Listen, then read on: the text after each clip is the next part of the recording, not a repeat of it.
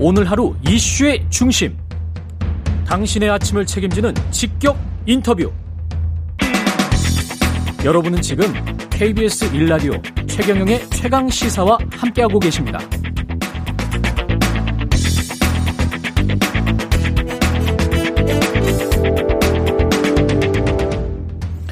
네, 국민의힘 당 대변인 선발 프로그램인 나는 국대다 2기가 시작됐습니다. 참 이름 잘 지었어요, 이거. 특히 2030 청년들의 지원율이 높다고 하는데 1기를 통해 선발된 분이죠. 임승호 전 국민의힘 대변인 나오셨습니다. 안녕하세요. 네, 안녕하세요. 그러면 전 국민의힘 대변인이면 지금은 뭐 하세요?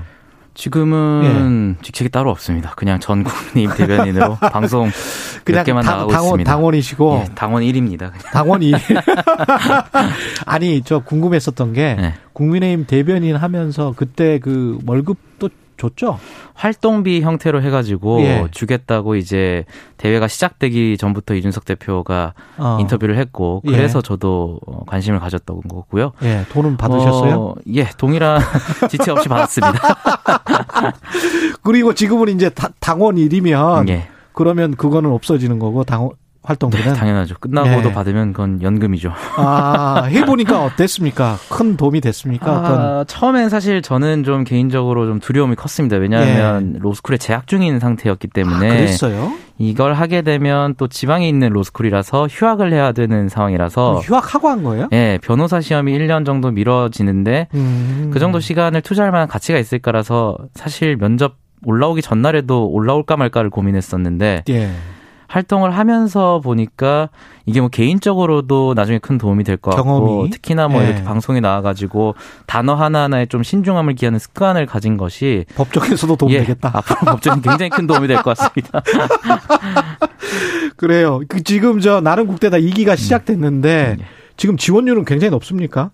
지원율은 사실 지원자 절대수 자체는 1기보다 줄어든 것은 사실입니다. 지금 음. 1기 정도에 1기에서는 564명 정도가 지원했던 것으로 알고 있는데 예. 이번에는 한 203명 정도라서 근데 이게 어쩔 수 없는 한계가 있죠. 사실 뭐 언론의 홍보라든지 이런 것들 지금 인수위의 시간이기 때문에 그렇죠, 그렇죠. 상대적으로 좀 부족하고 다만 제가 이제 영상 심사에서부터 심사를 시작했는데 면접위원이군요 지금. 네, 굉장히 네. 좀 떨어뜨릴 분들이 잘 안 보일 정도로 203명 대부분이 상당한 실력의 보유자였기 때문에 뭐 음. 지원자의 수가 그렇게 중요했던 것 같지는 않습니다.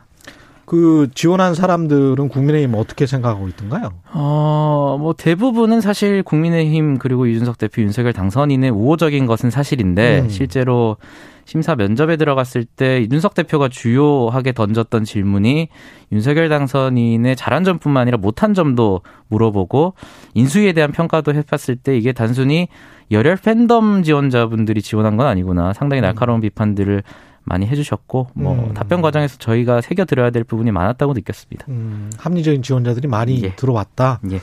지금 대선 패배 이후에 이제 진용 갖추기를 하는 거죠. 예. 더불어민주당 같은 경우는 그래서 박지원 공동 비대위원장을 내세웠는데 그리고 여성 당원들이 뭐 2030 여성 당원들이 많이 가입한다 뭐 이런 이야기 하잖아요. 예. 어떻게 보고 계십니까? 어, 박지원 위원장의 어떤 뭐 엠번방 추적단 음. 활동이라든지 이런 것은 제가 굉장히 높게 평가해야 된다고 보지만 예.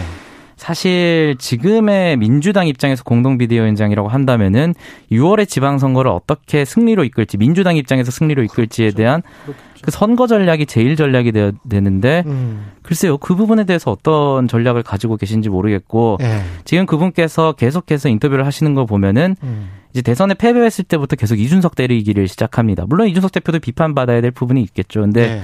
계속해서 이준석 정치는 퇴출돼야 된다. 뭐 이준석은 정치를 그만둬야 된다.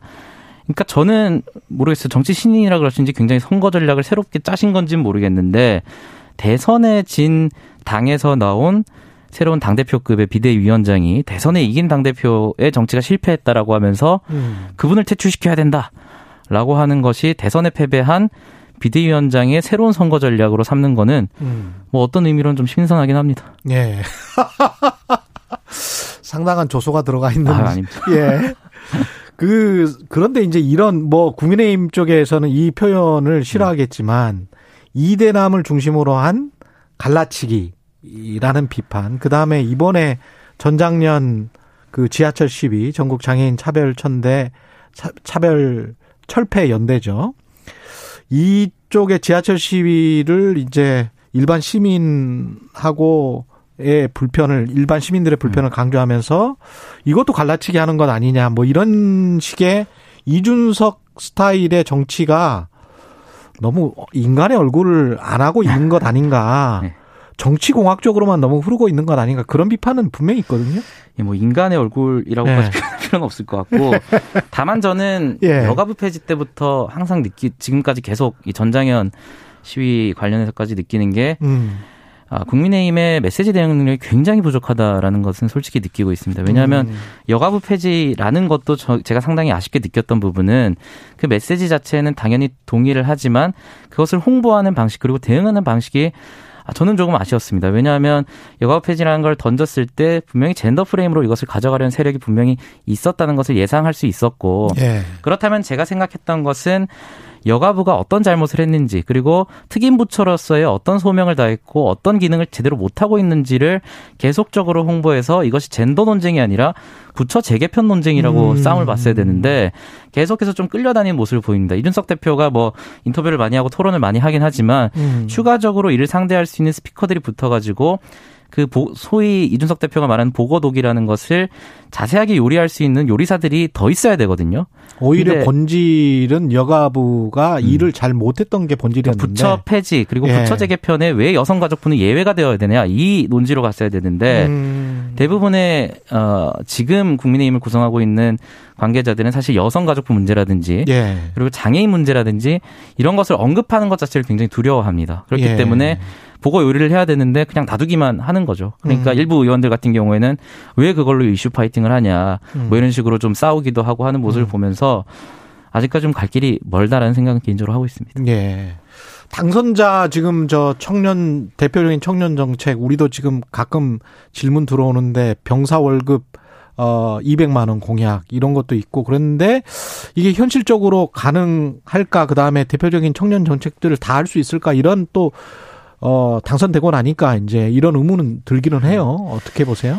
우선 병사 200만 원 정책은 음. 현실성 있는 공약을 떠나서 저는 해야 되는 정책으로 봅니다. 왜냐하면 어. 어, 특히나 20대 주로 20대 남성들이 20대의 어, 약 10%에서 20%에 해당하는 기간을 강제로 징명이 되어서 노동을 하는데 그에 대한 임금을 주는 것은 저는 당연하다고 보고 다만 청년 정책 전반으로 봤을 때 특히나 뭐 부동산 문제라고 청년 부동산 문제라고 해서 들고 왔던 것이 뭐 원가 주택이라든지 이런 부분이었던 것인데 사실 현실성 측면에서 많이 비판을 받고 있는 것이 사실입니다. 그래서 사실 부동산 문제라는 것도 결국에는 청년을 따로 떼서 할 필요가 있나. 물론 어떤 디테일한 부분에서 뭐 역세권, 첫집이라든지 이런 거는 제가 높게 평가하는데 거시적인 어떤 원가 주택이라는 이런 것들을 담론으로 담아내기에는 예. 그 디테일 측면에서 굉장히 좀 비판받을 수 있는 요소가 있기 때문에 예. 어떤 식으로 이것을 현실화할 수 있는지 또 수정할 부분이 있으면 수정할 수 있는지에 대해서 음. 좀 자세하게 담론을 던졌으면 좋겠고 저 이런 담론들이 이제 좀 앞으로 나왔으면 좋겠습니다 사실. 알겠습니다. 그 한두 개 더 중요한 질문을 좀 던질 게 있는데 시간이 네. 다 돼서